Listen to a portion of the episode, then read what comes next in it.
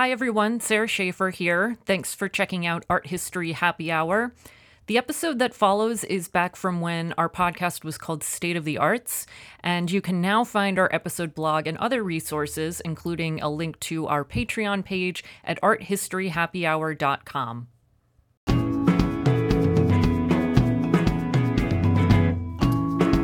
Welcome to State of the Arts, the podcast that explores how art and its history shape our world today. My name is Sarah Schaefer. And I'm Tina Rivers Ryan. In today's episode, we're going to talk about a subject that was actually a listener request. Um, the the request was that we discuss stories relating to art and science. And while this is an incredibly vast topic that could not possibly be covered in one episode, we're going to do our best today to, to sort of start um, talking about that. And we're going to do so by focusing on a single work. Um, it's a it's a work that I've seen twice in the news uh, lately, um, and the work is Claude Monet's Impression Sunrise.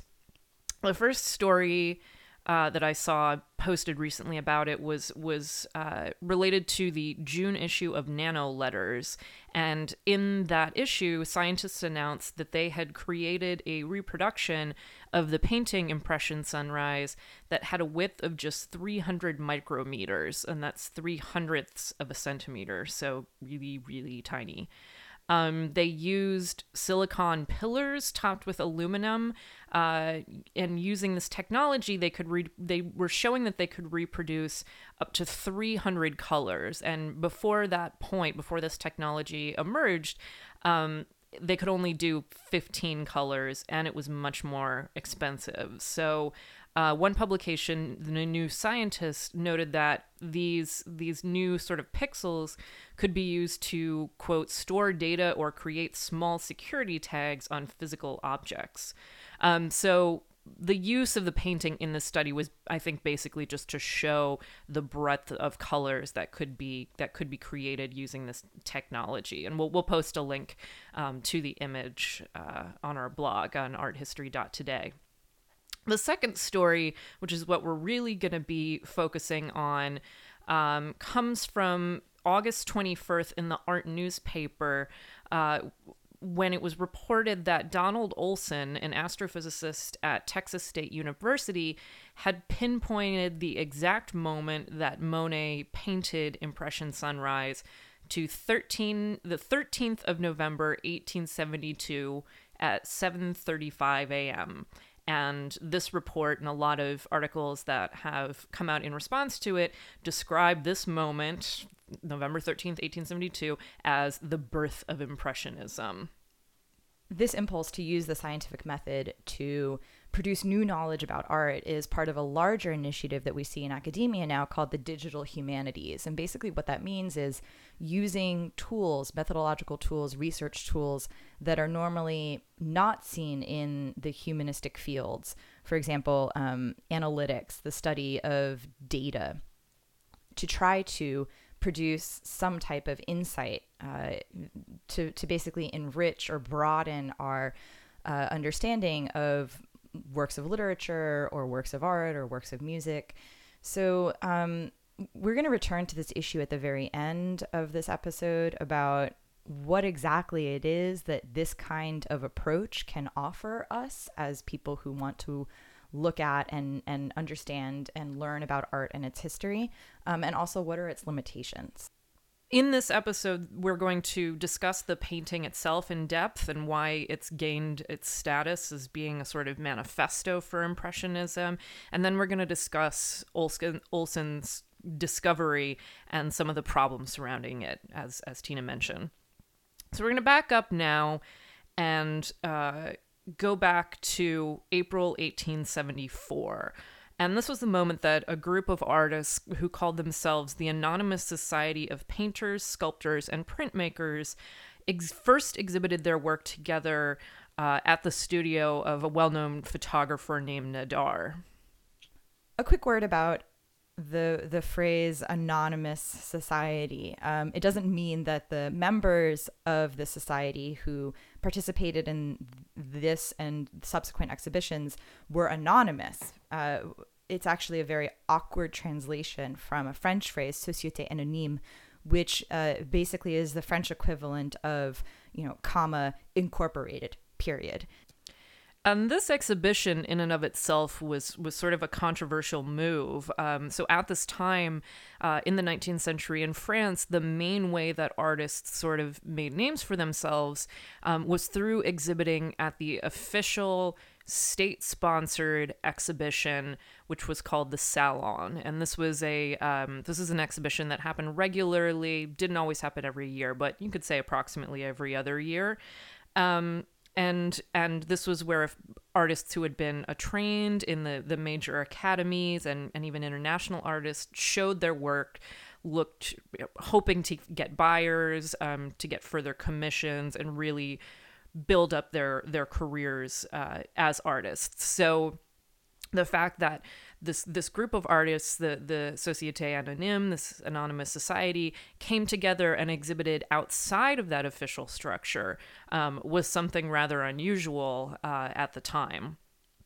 So at this 1874 exhibition, uh, there were works on display by artists who are now known as the main Impressionists. In addition to Monet, there were works by Edgar Degas, Paul Cézanne, Alfred Sisley, and many others. And the reaction to this exhibition and many of the works it, it displayed was very vehemently negative from many people. Um, and Monet's painting Impression Sunrise um, was sort of singled out for for particular scorn uh, by by a number of critics. One of whom was the critic Louis Roy, um, who was writing for the satirical journal Le Charivari.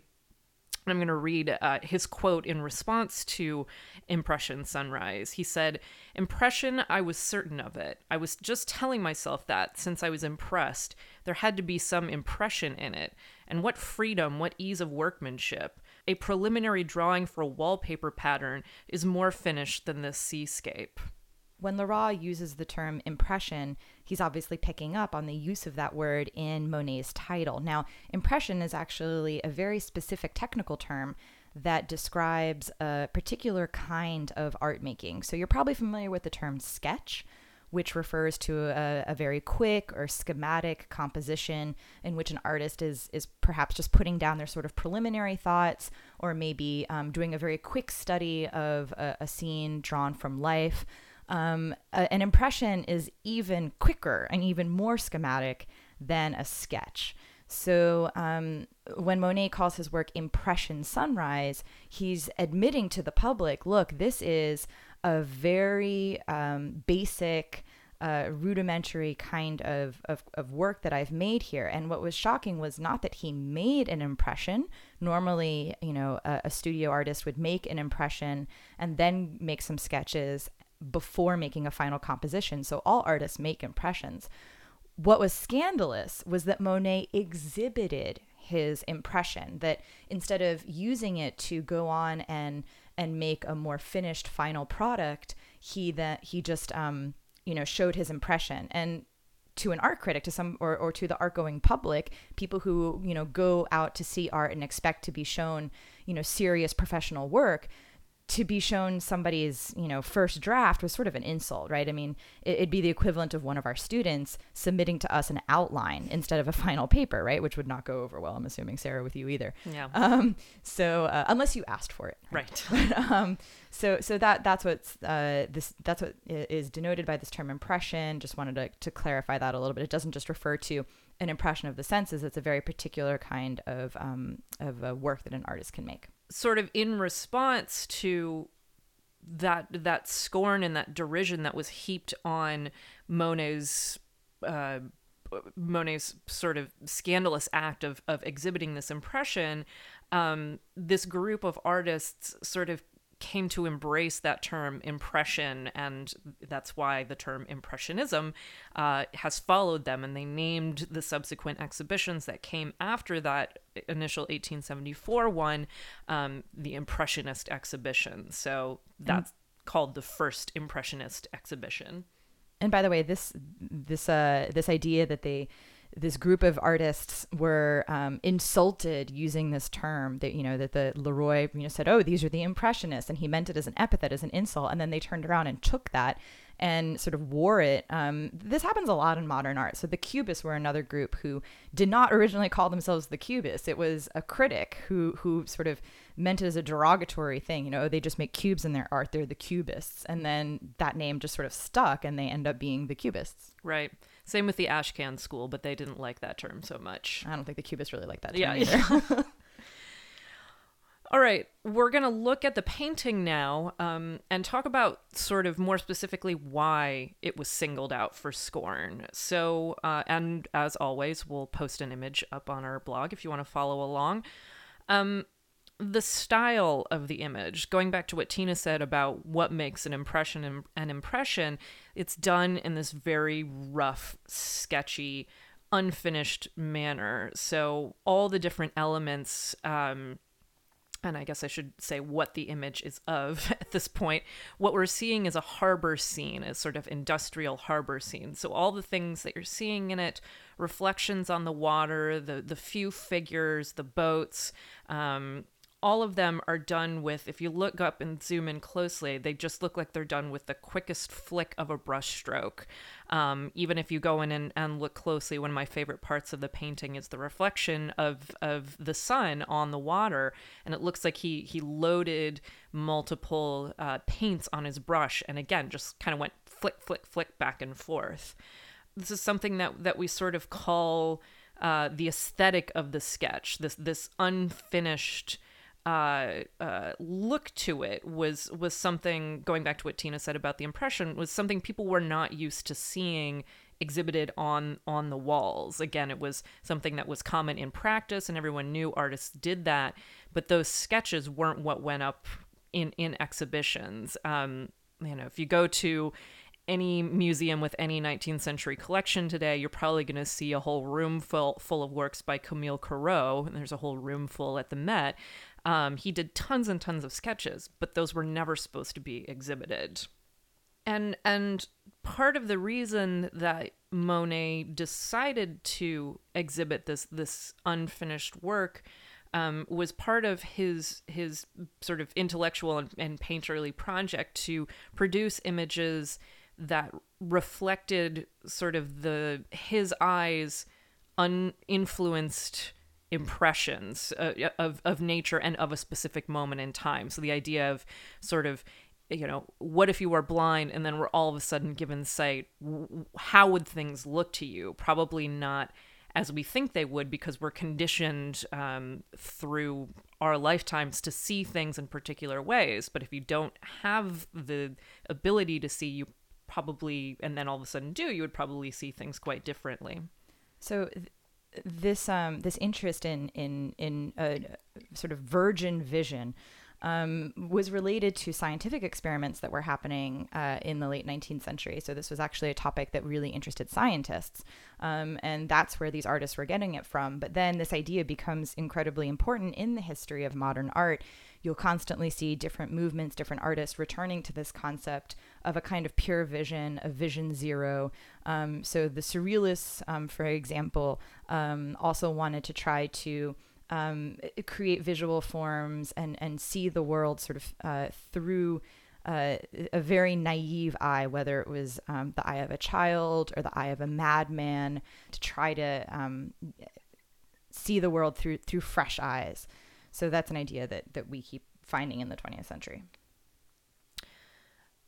Another aspect of the painting that was was controversial at the time was the fact that it's an it's an industrial landscape. Uh, he's depicting the harbor at Havre. And the fact that he was painting this scene of industrial modernity. This was coming in the midst of immense change in Paris and its environs. Um, this is the moment where Paris is being completely reconfigured and, and reconstructed largely from the ground up and becoming more of an industrial city. And this was not something that was, prior to this moment, uh, represented in painting, and certainly not in academic painting. It's important to note that um, while Monet is uh, depicting this industrial harbor, uh, he's depicting it in a very particular way. And this connects to the concept of the fact that there's actually two strains of Impressionism. And this is a little bit reductive, but this is what you'll encounter in your um, you know, college level survey of uh, Western European art.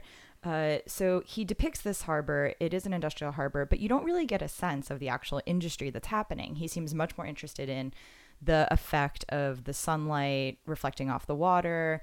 Um, you don't really get a sense of you know class struggle for example or of the rise of industrialization um, or of changing economic forces. Um, so monet we think is one of those um, types of impressionists who really is interested mostly in in recording the environment in, in a in a way that privileges uh, atmospheric effect. So he's really interested in light he's really interested in color so, other artists who might be associated with this um, kind of practice are Renoir and uh, maybe Sisley and Pissarro. Um, on the other side, you have artists who are capturing uh, the new urban environment, um, but are privileging the kinds of social experiences or social realities uh, a little bit more than they are interested in, in light and color. Um, and so these would be uh, the godfather of the Impressionists, a guy by the name of Manet, not to be confused with Monet.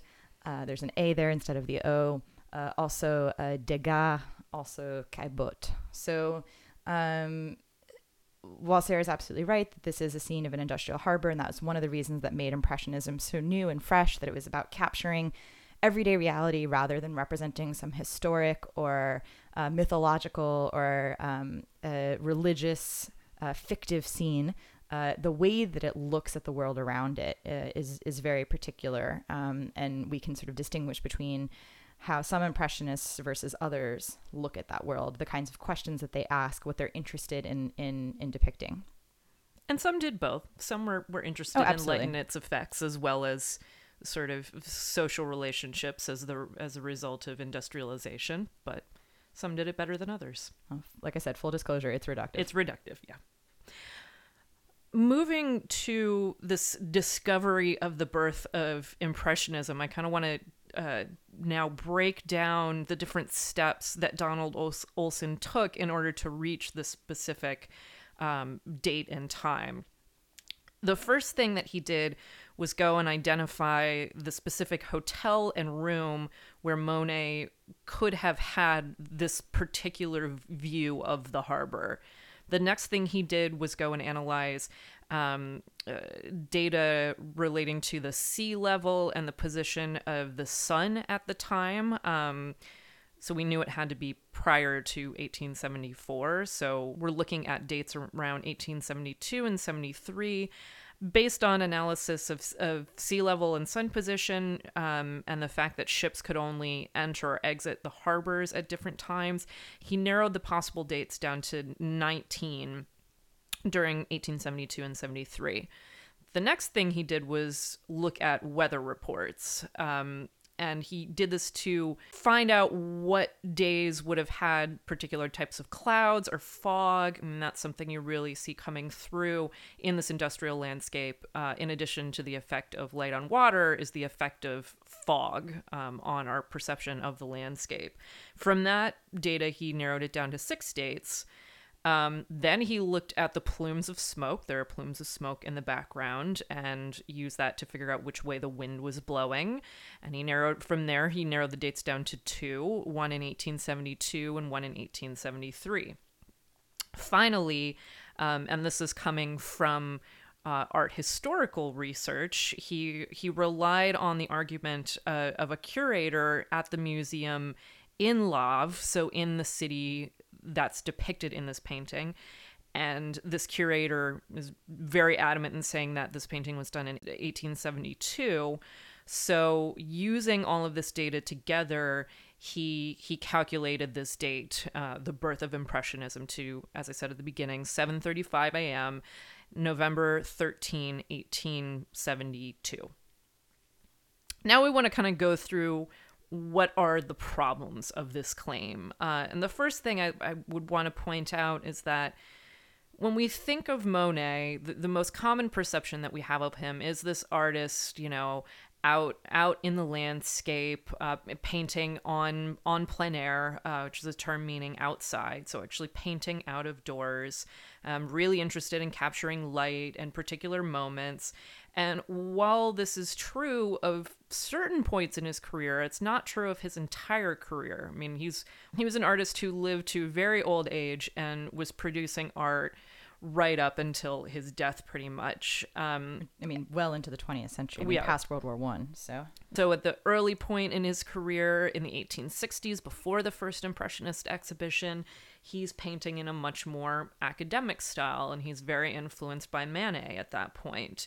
Later in the 1870s, so we get to the period of the, the first Impressionist exhibition, he is working outside, but at least initially he's working on a very large scale, and many of these works weren't completed outside. He would take them back into his studio and rework them the works that are sort of most characteristic of this interest in, of this interest in light and moments those came later in the late 1880s and in the 1890s. So if you've seen his sort of series paintings of Rouen Cathedral, um, of the haystacks, or of the poplars, um, I mean, we have these great stories of, of Monet staying in a hotel or an apartment across from Rouen Cathedral, and he's basically got a stack of canvases that he's switching out um, as the light changes. So we, we have images from all different points in the day, different atmospheric effects, and and different different um, lighting effects.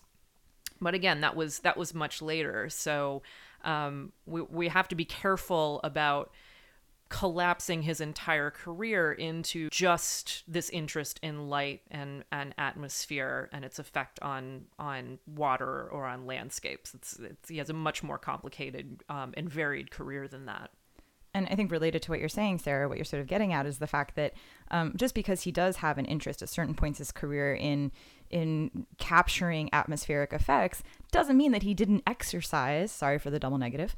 Uh, some degree of art of um, uh, artistic license, right? That um, yeah, maybe the wind was blowing in an easterly direction, but maybe he decided that he liked the way the smoke looked better blowing in a westerly direction, Right. right? I mean, there's no, um, you know, even though there is sort of this this discourse, this idea, this theory of impressionism as capturing what you see, you know, he didn't sign a legal contract saying that he couldn't fudge it. And in fact, as Sarah mentioned, right, the uh, the reality of the situation is that even when he is very much invested in capturing the very specific impressions of the atmosphere, which is really his period of the 1880s, 1890s, even then he's still fudging them. He takes them back into his studio after painting them outdoors en plein air, and he makes edits just so that they look better as a group when he eventually will exhibit them all together. So impressionism is never really just about this pure recording of atmospheric data. So this guy Olson to presume that you can use the painting um, to to pinpoint an exact moment in time, he profoundly misunderstands. We think uh, what impressionism is really all about. It's not simply literally just recording data like um, you know like a, a weather station. There's there's more to it than that. There's artistic choices that are being made. Yeah, and that's a good transition to the next point I was going to make, which is is another problem. Precisely what Tina says about um, this claim about impressionism is what exactly is impressionism? It's a really difficult concept to define. Certainly, the things we've been talking about with Monet and light and and capturing a moment that's one aspect of it, but it's certainly not the only. Um, and even just looking, uh, you know, if we're if we're talking about stylistic choices, there's a huge range that you find in the Impressionist exhibition. So if you compare the work of Monet to the work of Degas, I mean, they could not be further from one another uh, in terms of style. Degas and Caillebotte, those are artists who are painting in a much more academic, much more studied, much more finished manner than what Monet is doing. So in other words, it, our first you know complaint was sort of that um, it- it's a bit silly to think that Monet was a faithful copyist of the environment, and that you could therefore use um, the painting to to pinpoint a specific time. The second problem that we're identifying now is that this painting is being named the birthplace of Impressionism or the birth of Impressionism. It's a very important painting in the history of Impressionism. It's, you know, one of those paintings that's usually in an art history textbook. But to claim that this painting is the birth of Impressionism and it sums up what it's all about. and sums up what it's all about is really problematic. Impressionism was much more sort of complex and varied. Even though impressionism encompasses very different stylistic means and different subject matters the one thing that is sort of unifying about it is the fact that we have these impressionist exhibitions. We have specific moments um, where particular artists came together and exhibited their works. Um, but again to complicate that if we define impressionism that way we have to include artists that are tend to be situated outside of impressionism and into new emerging moments that are usually labeled post-impressionism. So paul cezanne who's often characterized as a post-impressionist took part in the first impressionist exhibition. His style was very different at that time than the than the um, the style that characterizes his what we might term as post-impressionistic phase. Um, but still he was there from the beginning. Paul gauguin and and georges seurat who are also kind of inheritors of impressionism and take it in their their own directions. They also exhibited uh, in the impressionist exhibitions. So we're talking about a large frame of time from 1874 to 1886 um, so even that that model of, of, of impressionism that's that's framed around the exhibitions is is really diverse and, and and ultimately you know ultimately how useful is it As we promised earlier, one of the things we wanted to do at the end of the episode is to consider how valuable uh, this this kind of, of inquiry really is. So obviously, as we've just outlined, we, we don't know that this painting really is the birthplace of Impressionism, and even if it is, uh, we don't really know that um, you can actually connect the way the painting looks to specific um, environmental events. Uh, but putting that aside, why do we even care Yeah. that ber- that impressionism was born at you know whatever 7:35 in the morning on I mean what does that tell us about impressionism how does that change anything that we know or understand. I mean is this is this information interesting? Is it relevant? Is it useful? And in fact these are precisely the questions that are being raised by some of the um, I don't want to say opponents but let's just say um, skeptics of the digital humanities. Um, so uh, there are certainly some really great things that are happening um, by bringing technology and using it to look at and think about art. However, with projects like Olson's, I think it's a little harder to explain what the payoff really is.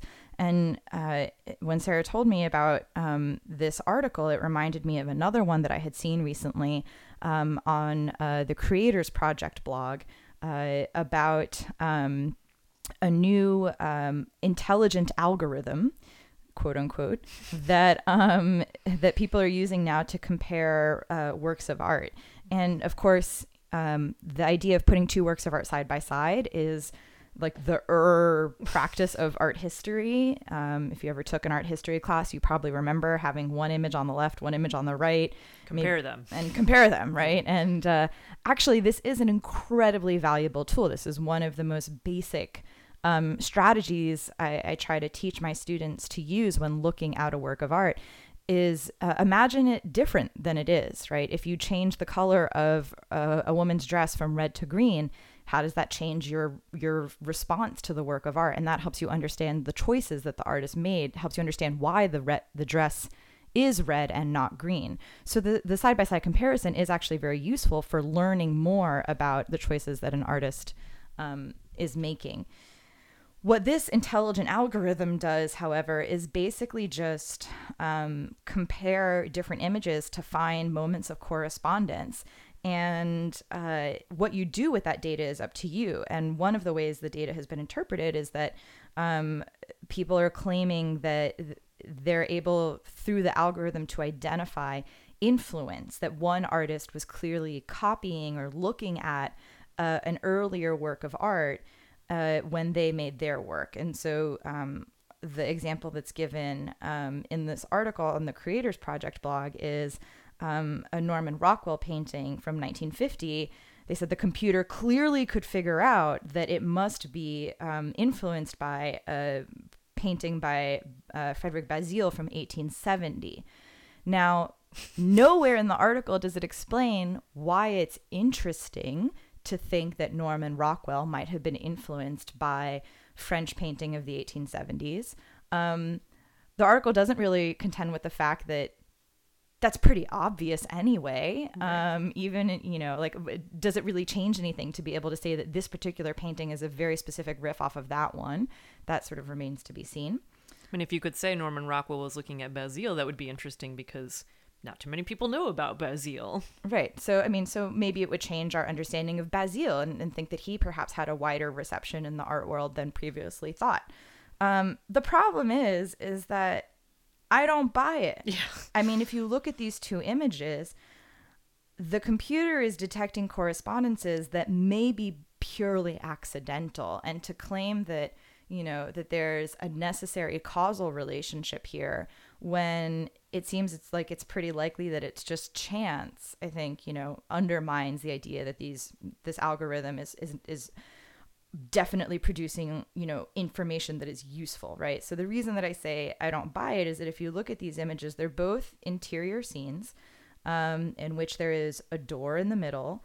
Um, actually, I'm sorry. There's a door in the the Rockwell, and then there's a, a window in the Bazille. Um, and, and yeah, chair, and there's like a chair, and there's and in short, what the algorithm proves is that both of these artists painted a room. Like yeah we we knew that already. And you know it, to say that oh well there's you know a chair in one room and a chair in the other room and these chairs are both located in roughly the same area of the painting that is not statistically um, you know valuable information right yeah. um, that's like within the margin of errors right so and i'm sure that article had some sort of clickbaity headline like, You'll never believe what this algorithm found that art historians have missed for decades. Oh, actually, it, it wasn't that clickbaity, but it is sort of insulting. It says, An intelligent algorithm made a discovery that slipped past art historians for years. It's like, well, sometimes, you know, um, if we don't see something, it's because we're not asking the right questions. But conversely, maybe this is an answer to a question that's not interesting to ask, right? right. So that's one of the bigger problems with um, with the application of science to looking at art, right? So to return to the Olson article, right? Okay, great. Even you know, let's put aside all of our doubts and say, okay, fine. This painting was made at 7:35 a.m. on that morning. So what? So what? That is an answer to a question that I am not interested in asking. Right. So that's just a sort of intro to the topic of art and science, which I imagine we'll be covering uh, in many episodes to come. If you have any suggestions, please send them our way. Uh, you can find images and articles relating to today's topic by visiting our website, arthistory.today. You can also find us on Facebook at facebook.com slash arthistorytoday and on Twitter at arthisttoday. That's A-R-T H I S T T O D A Y.